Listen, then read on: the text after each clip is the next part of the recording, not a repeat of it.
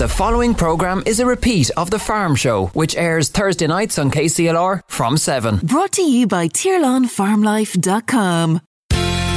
This is The Farm Show on KCLR with Matt O'Keeffe. Brought to you with thanks to TirlanFarmLife.com. You're very welcome to the Farm Show, the first Farm Show of 2024. My my Tempus Fugit, it all just keeps flying away. But uh, delighted you could uh, come and join us tonight and listen to us. We have a, a, a live panel in studio. We'll be joined by the new president of ICMSA, Denis Drennan of. Uh, this parish, uh, Kilkenny, and indeed a Claraman, and uh, we'll have, be having a chat with him. We're also in studio. We have uh, Michael Fitzgerald of Teagasc, who will be bringing us up to speed on all matters advisory and most particularly calf care, because there's a very major event coming up next week in Gowran. But uh, more of that anon. Also, tonight we're going to get a report from Northern Ireland uh, because there's, well, I think Richard Halloran of Agriland will have some good news to impart to us. Maybe not uh, shockingly new and novel news, but uh, good to hear uh, that uh, milk prices may well be uh, on, a, on, a, on a slow but steady upward trajectory. And of course, we'll have our livestock uh, reports from Tullow and from Killeen Hill, all in due course. Gentlemen, Denis Drennan, Michael uh, Fitzgerald, you're both very welcome into studio. And, and perhaps I, I, I, should be giving you a chance to get your breath, uh, Denis, but you're very welcome into studio. You're already um, inaugurated, appointed, whatever elected as president of ICMSA for is is a six year term. No, three year term, Matt. Three year by two though. Yeah, potentially. Well, yes. yeah, potentially. Like, but I mean, I could get kicked out in three years' time. We'll see how it goes. Ah, yeah. Well, sure. Listen, if you're as provocative as I know you to be, that, that there's all the potential for that. But uh, the very best of luck in your appointment. And listen, it, it, it, this hasn't come suddenly upon you. It's been a steady progression in ICMSA. But let's go back another step because you have a history of community involvement going back to Macra. Yeah, sure. I, was, I suppose I didn't go as far as yourself, Matt, uh, uh, but I was Leinster Vice President many moons ago in Macra and sat on National Council for years and the executive of Macra and the Ag Affairs Committee. So I've, I've served my time in Macra and then I suppose also hugely involved in Leader in Kilkenny as well. So I've just stepped down about six months ago as chair of Leader after about 12 years in that role. So I've been around the block, I suppose.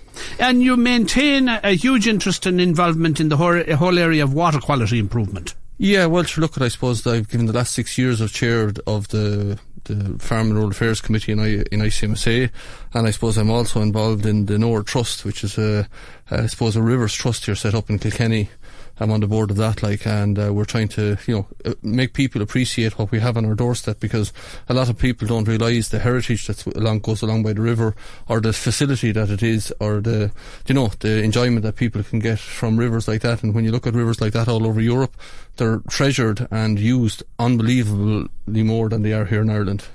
And and we'll talk about ICMSA in a moment. I just want to involve Michael. Michael, I'm not putting an age category on you, but when you started out as an advisor, uh, these environmental issues were very much in the background. Now they're they're they're front and centre, and it must be difficult to balance, uh, you know, advising in terms of economic well-being of farmers, whilst at the same time acknowledging that there's a huge role and an increasing role for farmers in the whole uh, area of uh, environmental awareness and environmental care. Well, I, I suppose um, one of the job descriptions that Teagasc advisors have is that we're, we're agents of change, um, Matt. So I mean, that's there's, there's constant change happening in in in in, our, in, certainly in the agricultural area, and as you say, the the environmental issues have come very much to the fore in recent times, and are, it's it's becoming more and more so. So you know, we can't ignore uh, what's happening there. Denis has outlined the significance of water quality for the for the wider population, and I suppose it's up to our, it's up to us then to just to, to continuously bring that message to the forefront with uh, with the with those involved in agriculture. Uh, but it, it, it does mean it does mean changes of practice which which have been happening, and it's it's it's just a constant uh, something that we have to uh, we have to work on. To come back to you, Denis, uh, in your role as president, I'm sure you've set out in your own mind, if not on paper, your agenda for the coming three years. Yeah, well, I suppose I, why I'm late coming in the door. I'm just back from Limerick now. We had a, an executive meeting this morning, and then we had a chairs meeting this afternoon kind of setting out the targets. Look at the the goalposts. I suppose are moving so fast. It's very hard to set a three year target because every year there's new rules, new regulations, new targets. You know, new aspirations. I Every suppose. week, every week, nearly. Like, yeah. Well, I was being nice.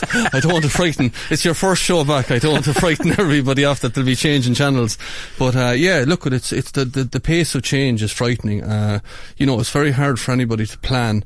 I mean, if you take the the cycle of a cow, we'll say putting a heifer on the ground that's milking this February, that process or planning started probably three years ago by choosing the correct bulls or uh, and that sort of thing, getting your cow and calf, putting a heifer on the ground and, and getting her to this stage that she's ready to join your herd.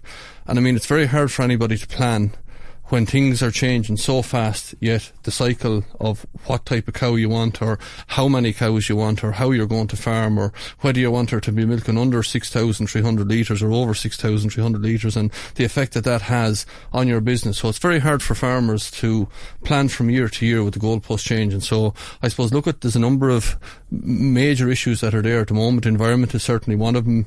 The milk price versus the cost of production is, is hugely as significant at the moment as well because the margin is just not there. And I mean, that has to be first and foremost because if we're being asked to change our practices and build this and do that and change this and change that and get nutrient management plans and all this in place, they all cost money. And without um, the margin there, it's not possible. Yeah, and it it, it, it, relates to, to, to the question I asked Michael about this balance between managing and guarding the economic well-being of farmers whilst at the same time acknowledging their, their wider role. But, you know, if you take your eye off of the ball, you don't win the game. Denis. Oh, sorry, absolutely. Like, I mean, yeah, look at, I mean, the challenges that are there, we, we, we have to, I suppose, um, acknowledge that we're going to be part of the solution. Um, but as I said, you know, you have to be economically viable to be environmentally sustainable. Like, there's three legs on the stool, like, it's environmental, social, uh, and financial. And I mean, they all have to be looked after. And if the financial bit is not there, it's very hard to make the changes that are being asked of you. So, you know, and everybody has, you know, the amount of issues that are coming up, even the whole VAT refund thing now is really, you know, been pulling pulling the legs out from under people at the moment. A lot of people have made significant investment, have secured finance for it on the basis that they were going to get maybe a TAMS grant and the VAT back, and now they find they're going back to their banks to renegotiate because the VAT on a lot of things have been deemed ineligible, which is crazy now. It's something we're working very hard on at the moment, but you know that's the sort of uncertainty that people are trying to plan in. Yeah, and of course you ha- you've you've you've had, as I uh, mentioned earlier, a long involvement. But in ICMSA, you've been deputy president. Uh, latterly, you were chairman of the various committees, so you're able to hit the ground running. You know the faces and the people in government and politics and so on. So that has to be a benefit. Uh, uh, that has to be of value to you. Yeah, well, I suppose I, I was on the dairy committee for six years in ICMSA, and then I moved over and became chair of the Farm and Rural Affairs Committee, and I've been on the executive for the last eight years as well. So, you know, I've been to a lot of meetings, you get to know a lot of faces, but I suppose like every other department at the moment, a lot of faces are changing very rapidly, and what you were talking to somebody about TAMS this week, they're talking about calf welfare next week, and, you know, people are moving and shaking. But yeah, it's a huge help that, um, I've got, I suppose, a reasonably good relationship with an awful lot of people within the department. And, you know, when you're trying to have a frank discussion with people, at least if you have a relationship and you've had that cup of tea or cup of coffee with them before and built up a rapport with them, it does make things easier. That's, that's certainly like, and you know the faces. You're not hitting the ground completely blind. You can hit the ground running. You know who's who. You know how they work. You know how they operate. You have that relationship and it does definitely make things easier. I'm not going to ask this question of you, Denis, but I'll, I'll, put it to Michael instead if he doesn't mind. Michael, you'd have, if not first-hand knowledge, second-hand knowledge certainly, and, and, and, and an intimate knowledge at that, of the kind of sacrifices, the kind of time that has to be committed to mm, voluntary leaders, people in farm organisations. Your own father back in the day was a, a, a chairman of, of the IFA Livestock Committee. Uh, which are- that that goes without saying, um, Matt. And, and if we don't have if we don't have leaders and people who are willing to do that, well, then the whole the whole sector um, whole sector suffers. Uh, I mean, Denis has outlined the amount of you know the various posts that he has held and and and, and uh, the, the, the commitment that is involved. And and we've seen you know just in, just before Christmas there are new leaders, Denis in ICMSA and, and new leaders in in IC, IFA as well. And it brings it to the forefront the elections. You know what's uh, what's involved involved uh, in that, and, and the type of the people that are out there to to to take up those roles, uh, and it's essential. But I suppose that the time involved in doing that is huge. Um, I, I, mean, we we would it's supposed to be noticeable there. The attendances at meetings and that is is is, is, is an issue. With uh, farmers are just so so much time involved in just keeping their own uh, operations going. Um, I suppose we, we would find too that people discussion groups and that have probably have probably taken up uh, where people go off farm to, to discuss things. It's discussion groups is probably something that has come more into into play uh, in the years compared to the the voluntary uh, organisations. I mean that comment has been made to me now a few times that, that, that that's the, the, the role that they have in, in the farmers being able to talk to each other uh, outside the farm gate. Denis, soft words butter no parsnips, uh, and I heard an awful lot of soft words spoken by at least three politicians, three national politicians down at the ICMSA AGM, and all very nice to farmers and the great work they're doing and praise and so on and so forth. How much does that mean? Uh, very little, I think, Matt, and I think everybody is pointing at farmers. And every time you look at something on the on the television about climate change or water quality or environmental issues, there's, there's often a herd of cows are the first things that appear. And uh, you have an awful lot of politicians that come out and talk about just transition and how we're going to be helped to change over, and that we've alternative source of income and all these sort of great promises are made. But I have yet to have a politician announce what the budget for just transition is and that's where the problem is. It's great to talk, but when when it comes to putting money where your talk is, um, a lot of people are left lacking. Well, on that on that money question, then I'll put this to you straight: Are the farm organisations, and I'm I'm not differentiating between any of them. You can make your own case for ICMSA. Are they to some extent? Facing in the wrong direction in terms of, say, the, this idea of a, a, a suckler cull was mooted and strenuously opposed. Ditto, uh, the idea of a dairy cull, uh, strongly opposed. And now we're softly, softly facing the same disruption and probably decimation of, of, of the herd through um, nitrates or uh, banding or whatever. Is there a case to be made? Listen, I, as a farmer, I established my herd under the rules existing at the time. I'm perfectly entitled to continue down that road because that, if it was right then, it's right now. And if you really want me to change direction, if you really want me to diminish my economic well-being, pay for it. Well, it's a point we'd make, Matt. If you look at even the environmental schemes, I mean, my own father, father Lord Mercian, was involved in reps 30, 30 years ago and the, the, the average payment for a farmer in reps 30 years ago was about £5,000. Now we have an acre scheme with the average payment of about 5,000 euros. So, like, if we told any, any department official that they were going to get paid now in euros, the equivalent of what they were paid in pounds 30 years ago, and where's the buying power of that money? So, if the government are serious about they want to, ch- to turn us the ship around. And they, when when the economic crash came in the noughties, they said dairy and farming was a huge, important indigenous industry, the most important indigenous industry in the country, and it was the one that was going to drive on and get us out of the hole that we are in, the trouble that we're in, with the financial problems that we have. They told us to drive on. Now they're telling us to turn the whole thing back around, and oh no, we didn't see the consequences of that, but they've left the farmer hanging at the moment.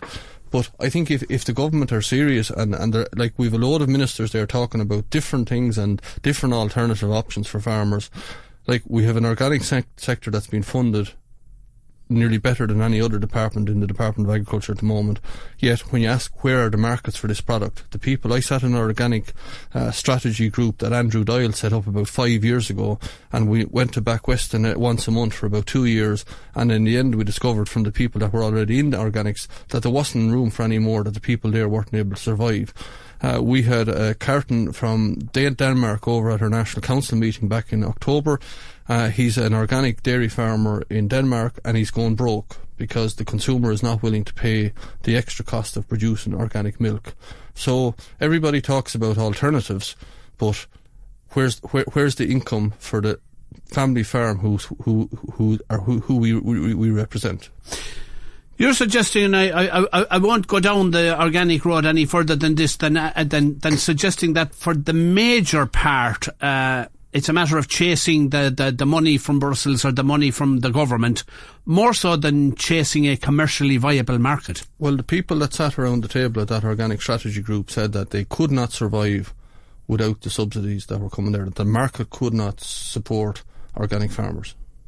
Yeah, it's an unfortunate fact, Michael Fitzgerald, that, and, and I, I, I won't ask you to go into the pros and cons of it because you're an advisor and you have a role to play that an awful lot of farmers are spending increasing amounts of time running and chasing the monies from schemes because in the background, the commercial viability of a lot of what they do is shaky betimes. Yeah, well, I suppose that applies certainly in, in, in dry stock and tillage sectors, uh, dry stock especially, Matt, in, in the dairy sector, which I'm uh, working with, it, it's less and less so. I mean, the, the, the argument from a lot of farmers would be that the, um, I suppose the, checks in the post that they're getting are, are, are as a percentage of their turnover is becoming um, less and less. Now that doesn't diminish the, the, what they have to do in terms of um, environmental standards and keeping up with regulations and so. But uh, I suppose that you know the dairy sector in particular, like, is very commercially commercially driven, and and um, the, the, the nature of the schemes is not as big, but certainly in, in the dry stock sector, and um, we've noticed it in, in our organisation, like there's just huge pressure there on to, to, for people to try and get as much money as they can and, and from schemes. Yeah, and just before we go to the ad break, uh, Denis, th- there's so many things that annoy farmers. Legitimately, I have to say, it's, it's, it's easy to get annoyed because there's constant criticism. But then there's the introduction of changes midstream, and we've already discussed this in in another sphere. But the ICBF change in the in in the, in the ratings in the scoring is a case in point, and an awful lot of people upset. Like they went down a certain track, and now they find that they have to significantly deviate. It's, it's, it's, it's, it's unbelievably frustrating that somebody goes out and, and buys, we'll say, their five star bull and they think they're abiding by all the rules of the scheme and then the latest rating comes out and that bull has suddenly become a three star bull. I mean, surely there has to be, you know, the person has acted in good faith, done the right thing, done what was asked of them, maybe paid over the odds or, you know, above the odds for, for the bull that they thought was going to qualify them for the scheme, do the right thing, and all of a sudden the rug is pulled out from under them because of some change. Like, no other sector would tolerate that, like, so you can understand the frustration of those farmers when those things happen. We'll continue our conversation after the ad break. The Farm Show on KCLR with Matt O'Keeffe. Brought to you by TirlanFarmLife.com.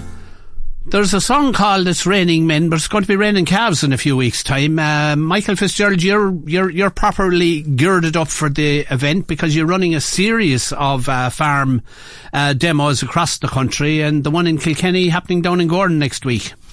Yeah, Tuesday, um, Tuesday morning next, uh, Tuesday morning the 9th, um, Matt, so, uh, on the farm of, uh, the, Farrell, uh, fam- Farrell family farm in, in Gowran, just between Paulstown and Gowran, so that's, uh, Paul, Jeremy and Nicola there.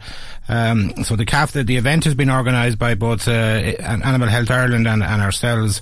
So I suppose, um, you know, in a few weeks time, people will be very busy at calving, so we're trying to, the opportunity is now to maybe just do a little bit of thinking and planning just before, before things start.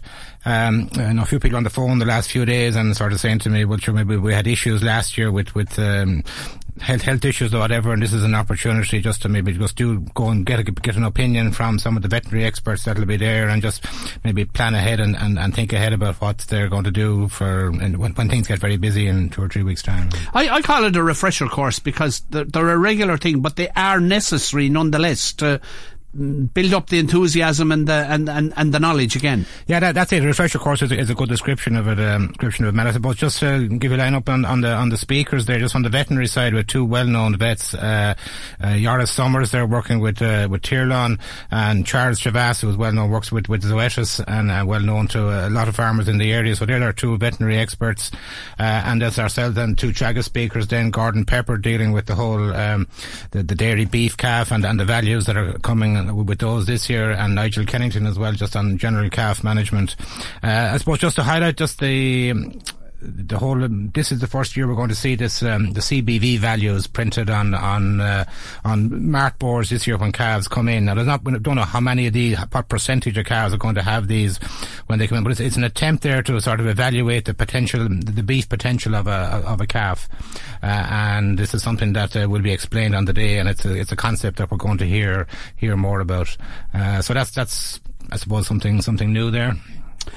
Yeah, and uh, it's it's it's happening at a good time in the morning. The the, the general work will be done, and what eleven a.m. isn't it? 11 a.m., yeah. Yeah, and what a couple of hours. Uh, well, 11, 11 till 1 approximately before stands, so that uh, it'll, you know, it should be fairly relaxed in terms of getting around there on the different stands. Yeah. Yeah, and uh, it's not a one size or a one recipe fits all in terms of rearing calves because so many people, you know, some feed fresh milk buckets, um, larger containers, automated systems.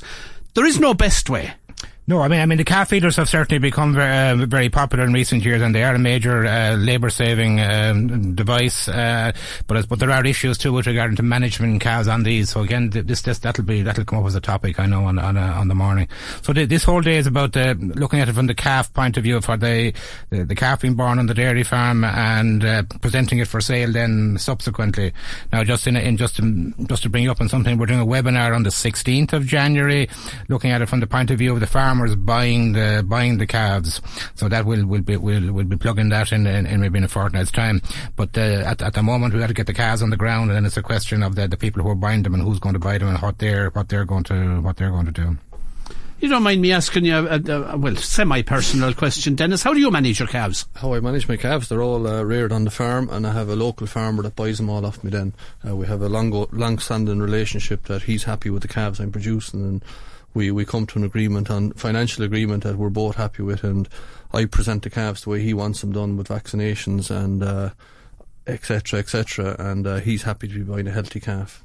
Does he uh, buy them younger than weaned, or what stage do you let the surpluses go? Uh, various stages now, depending on his situation as regards work. So uh, generally, I'd have him weaned and ready to go, and uh, you know, we, we difficult challenge for farmers, particularly in latter years, to um, to have the right calf for sale. You know, in terms of that beef cross, maybe, or uh, certainly not too dairy a type if it's going to be for sale to a to a, a, beef finisher. Well, I suppose look at the whole calf situation is coming under pressure as regards you know exports and slaughter and all that. We won't go down that rabbit hole, but I think what we would have been saying to any of our members or any of the meetings that we've attended in the last number of years that before you inseminate the cow to have a consideration that if, if this cow drops a bull calf in the springtime, have you a home for that bull calf and is that calf fit for purpose? So I think people need to start considering, you know, not not when the calf is on the ground, but before the, the, the cow is inseminated or a bull is let loose with the cows. Like the calf that's going to be dropped on the ground, if it's a male calf, is it fit for purpose and do you have a home for it? And I think that if people maybe may have to compromise a bit on the milk side of the animal, but um, you know, the compromise may have to be made that they produce an animal that's fit for purpose.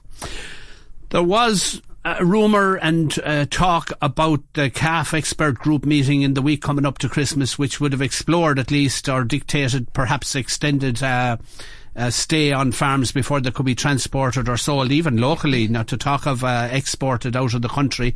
Uh, that hasn't come to pass as of yet, but I'm sure ICMSA keeping a weather eye on that? Absolutely. Well, I suppose the first thing is, I suppose, where anybody has a, an agreement, and I don't like talking about personal situation, which ask me, but where anybody has an agreement between farm to farm, there shouldn't be any restriction more than what's there at the moment because if, if you have two people that are working together and they're happy with the relationship, we don't need to, to put hardship on either side of that agreement if they're happy.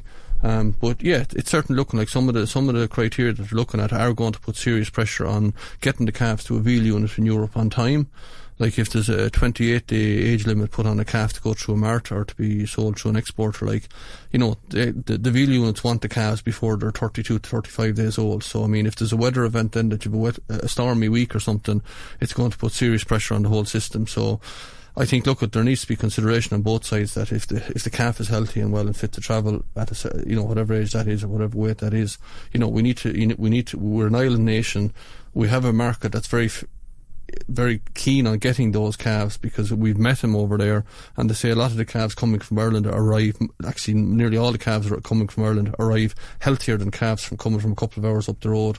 So the consumer is always king, and if the consumer was happy with the product. Uh, that's what that's what we should be continuing to supply with healthy, well calves arriving in Europe. The last thing that farmers would need, Michael Fitzgerald, would be a sudden decision to extend the stay of, of calves that are ultimately to be sold from farms, that to extend that stay on farms.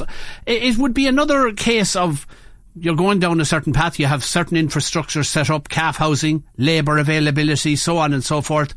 And if that were to happen, that uh, in two weeks' time a decision was made, you have to hold on to them for another three weeks absolutely unfair. Now, and I'm not speculating that that will happen, but if if it were to happen, there should be a very long lead in time to al- at least allow farmers the opportunity to build the necessary infrastructure and and uh, source the the necessary labour, and indeed to be supported in in doing something new that they weren't uh, uh, coerced into doing previously. Yeah, well, certainly, Matt. I mean, we'd hope that, that we're not going to get some sort of a sudden announcement uh, on that in, in, in the coming weeks. I mean, as things stand, the, the regulations are, the, are there. That the only, the only made the major change in regulation from last year, which has been pretty well flagged, is the the fact that, that cows under eight weeks of age cannot be cannot be slaughtered. Uh, but that you know, the, everybody was told about that last year uh, when when making their breeding decisions. So hopefully that that won't become a big issue. Everything else regarding movement between farms, which is from ten days onwards, or for export 15 days onwards. Uh, uh, you know that that's as as of now that's the same as last year. So I suppose we, we don't want to see any sudden uh, transition on that because I suppose the way the way the calf thing, so many farmers have got very good at at calving down with you know tight calving intervals, of 17, 80 percent plus of, the, of their cows calving in, in a six week period, and and that and then the, the knock on effect that has on on on, on calving or on rear, on calf calf rearing facilities.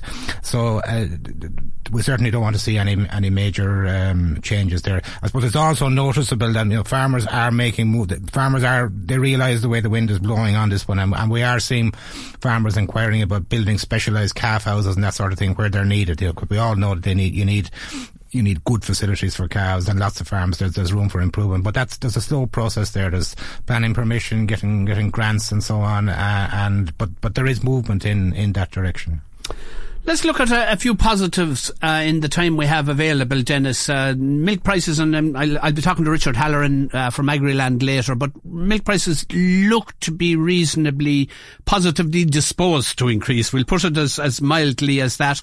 You've also got other longer term um, issues that this grass fed beef has some potential in the longer term to uh, differentiate Irish beef from, from the vast commodity across the globe. Yeah. Just those two for starters. Well, I suppose milk prices is always a, a huge one. Like and like it has gained significant traction over the last number of weeks with the Dutch dairy quotes. I suppose butter, skim milk powder returning around forty four cent a litre, and the same for whole milk powder.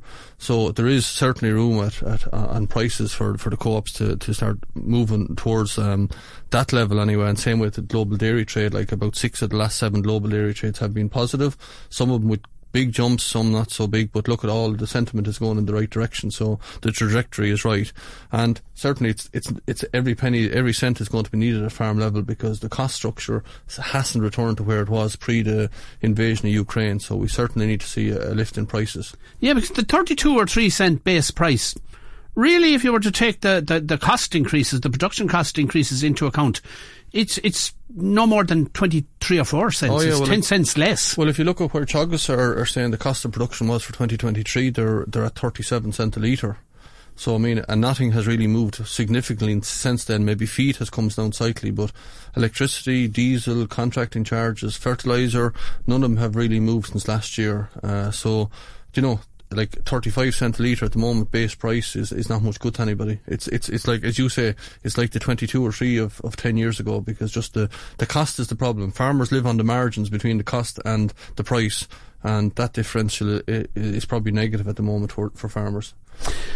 Could we build, uh, as, as, a final comment, could we build on this food regulator? Uh, has does it have potential or will it be another toothless wonder? Well, the first test has come out now. Aldi have slashed food prices in their stores and uh, we've put it straight up to the new food regulator.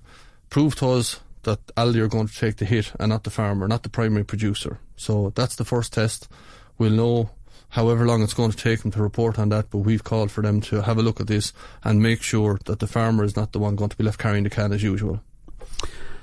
Michael, last word to you. Um, I mentioned that grass fed beef. Does it have potential, do you think? Which I suppose the production here in this country is, is essentially based on that, which is quite distinct from from from other countries. Uh, I, you know, I can't put sort of any major figures on on, on the on the, the benefits to us, but uh, I suppose in, in the in the context of when we use words like sustainability and, and environmentally friendly farming, it, it has to be the way the way to go. Um, it's, it's, it's just I suppose it's a given where from from from where we're at, Jan. And listen, we may meet again at that um, Farrell Farm on the Paulstown Road outside of Gowran next Tuesday, 11 a.m. for calf rearing. Denis, Michael, thank you very much for joining us in studio this evening. The Farm Show on KCLR with Matt O'Keeffe. Brought to you by TirlanFarmLife.com. Ah, Richard Halloran of AgriLand and other uh, outlets on the line. Richard, Happy New Year. And to you, Matt, and to everyone. Good, good to hear your voice. Listen, be, before I get distracted, I've been heralding that you will be the herald of good news uh, in regard to milk prices. Uh, they are on an upward trajectory, are they? Yeah, well, we saw um, milk prices uh, increase. What in, the nor- in, in Northern Ireland by two pence per litre there before Christmas. What does that work out at? 2.3, 2.4 cent. And the, the, the chat that I'm hearing at the moment is that we're looking at a a slow but sustained rise in prices right through, certainly until the autumn of 2024. And we could be looking at, by that stage, 36 pence sterling. That's going to take us well into 40 plus cent. Um, yeah. And, so and, and, ba- and, and, badly and badly needed with the cost structure that we were oh, discussing here earlier in the studio. Yeah, truly badly needed. I know dairy farmers had a great year in 2022, but I'll tell you, and you know yourself, I mean, you milk cows yourself, I mean, the weather, the bad prices, the input costs, all of the madness of 2023 took a lot out of every dairy farming business that I would be aware of. And to the extent that I, I, I was chatting to um, one of the top accountants up in this part of the world, and he was telling me that one third of their uh, farmer client base at the moment, now that would be across dairy and other sectors, I mean, they're going to the banks at the moment looking to get the overdraft lifted significantly simply on the basis of the weather and the madness that was 2023. So, yeah, uh, any uplift in milk price will be uh, very, very warmly welcomed. Yeah, and speaking of the weather of uh, 2023, significant reduction in uh, silage stocks, uh, and a lot of it fed far earlier than would have been anticipated, resulting, I think, particularly in your part of the of the island, in um, real worry that if there's a prolonged winter, there'll be a shortage. Yeah, it's it's looking that way at the moment. If you take a line between Dublin and Galway north of there, I mean, you're talking about, um, you know, on an average year, a six month winter. Um, now, most farmers will go out. They know the sizes of their, uh, they know the specifications of their, their silos. So they, if they're looking at a full silo in a normal year, they, they'll have an idea as to what tonnage of, of forage they have in there. But we're, I think we're, a lot of guys have miscalculated or undercalculated. Uh, this winter has been the fact that a lot of the, the forages went in with very low dry matters relative to a normal year. So the dry matters are not there, and they're now finding that they're going through these silos a, lot quicker than they would have initially expected. And I've had one or two guys, you know, since you know, the turn of the year, saying to me, uh, "This better be an early spring because we're going to be looking at the back wall of silos here." well before the end of March. Some some of these guys, um, you know, we could be talking end of February. I mean, it's yeah. So and you've got that issue along with the fact that uh, when you look at the silage analysis figures that, that, that, that I've seen, I mean, they're well down year on year, 2023 versus other years. So yeah, it's an issue that now that's fast uh, coming at guys. Um, in terms of the, the, the, the, significance of it all, yeah. Yeah, and particularly in the context Yes, yes. I'm just want to make another point into all of this. Um, one of the other issues that links to this is the fact that TB um, uh, infection levels have risen year on year quite significantly in Northern Ireland. Um, and if you're caught now uh, with the restriction notice, there, you need then the two clear tests. So you're talking minimum of four months restriction. Uh, and that's bringing real headaches now for quite significant numbers of farmers. Uh, so you need you know, you need just more facilities, more sheds to keep the to keep the stock that you cannot sell that you would normally sell, more silage, more meal. I mean, it's it's got increased cost, stress written all over it, and it is the I suppose it's the silent, hidden. Um, you know, it's just there with people, and it really is impacting on family farms that that that that, that, that are having a problem with TB at the moment, more so than ever I can remember in, in my lifetime. Yeah, very worrying development, and we've seen increased uh, rates here in the southern end of the country as well. And uh, uh not only, of course, uh, does it mean increased costs and more pressure on facilities, but that all important cash flow seriously impacted if you can't sell stock. Absolutely, and it comes back to the point I made there a second or two ago. Uh, there is very strong evidence that uh, farmers across the board are now going to the banks to get the overdrafts looked at or ways and means found of uh, boosting the cash flow into the business, you know, the fluidity uh, into the business, to, just to, to allow them to survive. And that, that's the fundamental here. Yeah, I, I recollect uh, saying to Pat O'Toole at the last programme of the year that uh, 2023, uh, a year to forget, and as he said, it won't be easily forgotten. And particularly in the tillage sector and the wider implications of the fact that you have far less uh, straw available and far less quality straw, and uh, that goes back to your issue with low fodder stocks. Absolutely, yeah, it's another factor. Um, if the straw's not there, you can, you know, you're, you're going to have an issue uh, from a bedding perspective, and obviously a lot of dairy farmers uh, with winter calving, those freshly calved cows want to put straw into the diet just to keep the rumen right, uh, and it's not available. And the straw that is available, as you made the point yourself, wouldn't be of the quality that you would expect from um, from from previous years. So yeah, look, there are lots of challenges out there. Uh, my view is, uh, I, I, try to be optimistic. Uh, we're into a new year, as I said at the outset. We're seeing that lift in milk price. Beef price is good at the moment. Uh, so it's not all gloom and doom by any means. Yeah, and uh, just looking at the political scene uh, for a moment, and uh, we we won't go into the fact that Stormont is still suspended for whatever reasons, but Brexit, there's a few more um, legislative points to be made by the end of the month, which will embed it uh, fully. But ultimately, Northern Ireland isn't in a bad place. It has the best of both worlds. Uh, still access to the single market and still unfettered access uh, to the UK market. Well, that is correct. I mean, that, that was always the point um, made by certainly, uh, uh, if not the farming lobby groups up here, certainly the, the agri-food processors up here. And that's what they want they, they, they, they make they make that point very clear. I mean, it's access to both markets uh, in an unfettered way, um, and that's not going to change. I think the detail surrounding the um, uh, the, the, evolution of standards, production standards, um, Ireland versus Northern Ireland, uh, or the, sorry, Republic of Ireland versus Northern Ireland, the island of Ireland versus the UK. I think that's an issue you might want to keep an eye on as we as we move down, you know, the, as we move along into the uh, into the into the post Brexit era. But I think from Northern Ireland's perspective, from an agri-food perspective, um, the Brexit deal offers many many advantages. Listen, I, I, had intended chatting to you about the uh, ever imminent UK general election, but uh, we'll come back to that before it actually happens. Richard, again, I wish you a happy new year and thank you for joining us this evening. Absolute pleasure. Take care now. All the very best. Good luck to you. Now, let's uh, rush over to Tullow and hear Eric Driver's first sheep report of the year. A very happy new year to one and all here, and we're back and going here in Tullow Mart on this, the second day of January 2024. Trade has opened up to a good positive trade here for those well-fleshed lambs here, the hoggets as we call them now here today. And the top trade there to call today of 164 so far.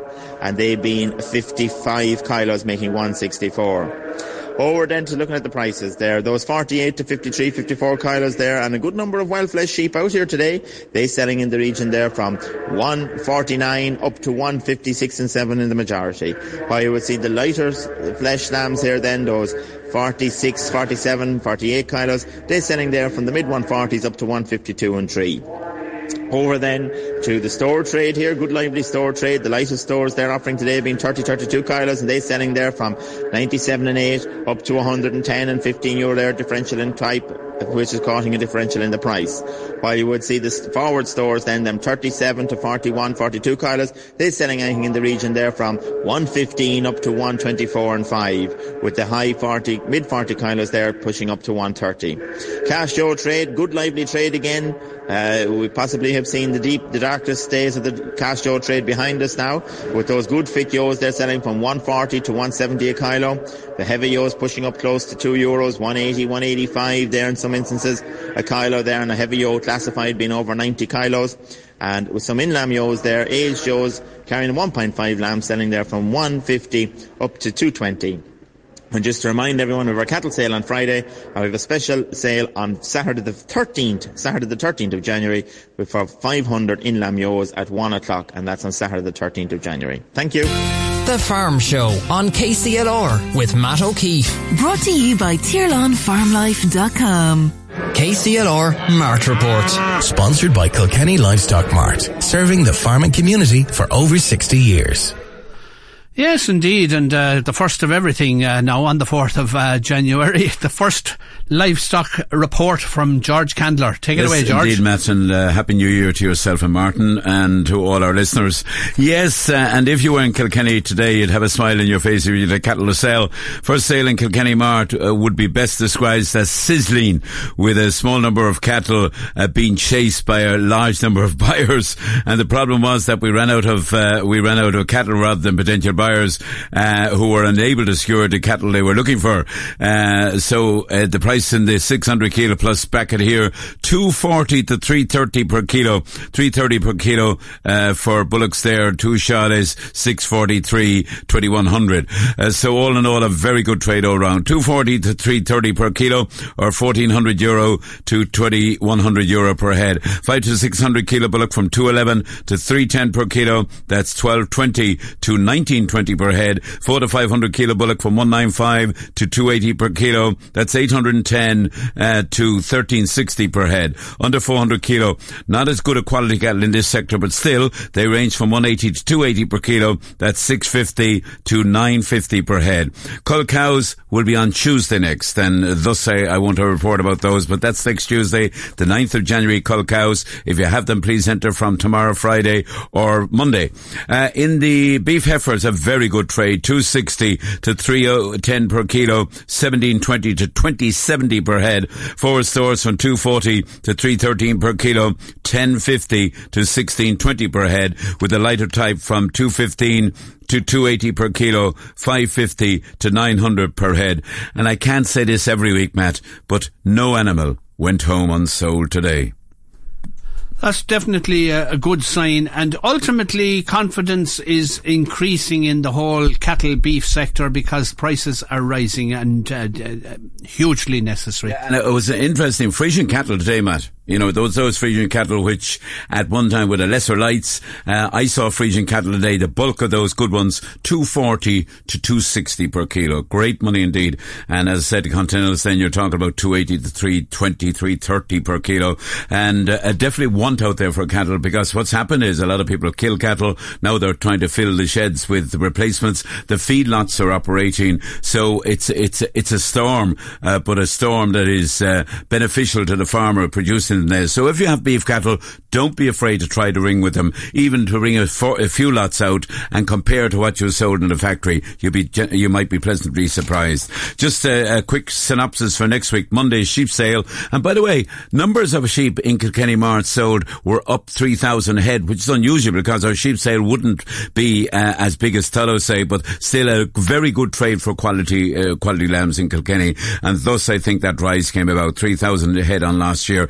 Uh, uh, Tuesday we have a cow sale, weaning sale, runner sale, and calves. So if there's any cow sale, bring them along on Tuesday with the cull cow sale. Our next dairy sale will be the 15th of January. Now, there's a lot of people contemplating, and, and with Nitrates, the uh, director, etc., etc., Matt, a lot of people wondering whether they're going to reduce their herd or whatever it is. If you are have a significant amount of cows to sell, please let us know because you can't just pop up and tell us I'm bringing in uh, 80 cows next week or 70 cows next week. It, it takes a bit of preparation So if you have cows to sell, please let us know. We have the customers. We have a big bank of customers, but we want to have uh, uh, time to to uh, to get in touch with them and to prepare a catalogue, etc. I want to say a big thanks to the, the farmers who supported our um, not only the hemp appeal, which which went very very well. Thank you very very much. Thirty three thousand was raised by that and other other issues, but um, uh, on the farm show itself, it was very very successful, and also the the fundraiser we had here for home care team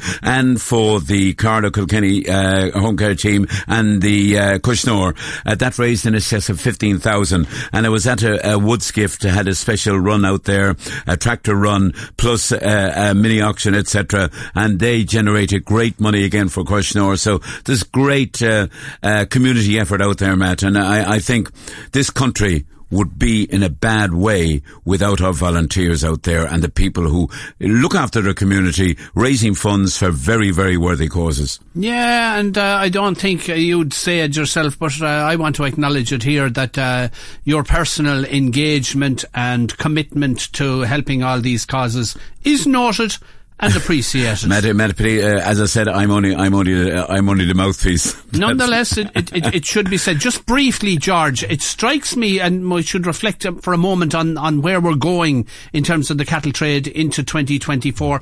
The prime beef, the wane, the the the, the suckler offspring, and the weanlings uh, would suggest that you know that's being appreciated. Good prices to be got, and they're the prime cattle. But I think in general, the beef potential of the calves coming off the dairy herds improving the whole time. There's a far greater appreciation that everyone has to pull their weight. Improving, Matt. But as I said, a, a cow, a dairy cow, is there to produce milk.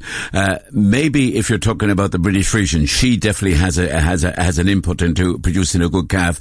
Uh, Holstein influence animal has its problems. Uh, that that is relative enough. And of course, if you see an animal with GAX on the board, that is a discount immediately. So all these things have to be looked into relevant uh, uh, wise. And I know that people are producing the uh, the dairy calf out there, but like confirmation has to be there, Matt. And if they're not confirmed, as I said, the best out of a dairy herd at the moment, I would I, I would suggest that uh, out of a British cow, uh, British Friesian cow, you see the difference straight away. You know, uh, sort of. Of the, Aye, of and the there's potential yeah. though across the board in Yeah. terms of Angus and Limousin Of crosses course there are. and Of course there are. crosses. Yes, yes, yes, indeed. And uh, as I said, and and, maybe uh, uh, at one stage it was just uh, immaterial what, what bull they gave. Once they ran any sort of bull with a with a dairy herd, they didn't really mind once they get a calf and go from there because the milk was more important.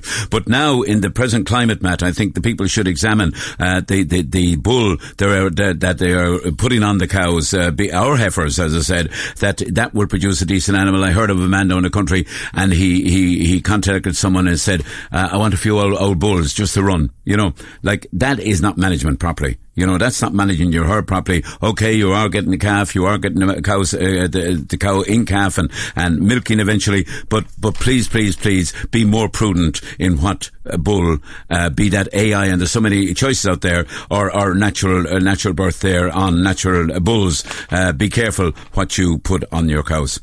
Good advice to start the year with, uh, and thank you very much, George. Uh, next week, we, we this week we spoke to the uh, new president of the ICMSA. Next week, we'll engage with the soon to be elected early next week president of IFA, Francie Gorman from neighbouring Laois. So that's all to look forward to. And uh, before I go, my thanks to Martin who produced and engineered, and to wish you all a very very happy New Year. Farm well, farm safely. Good night and goodbye.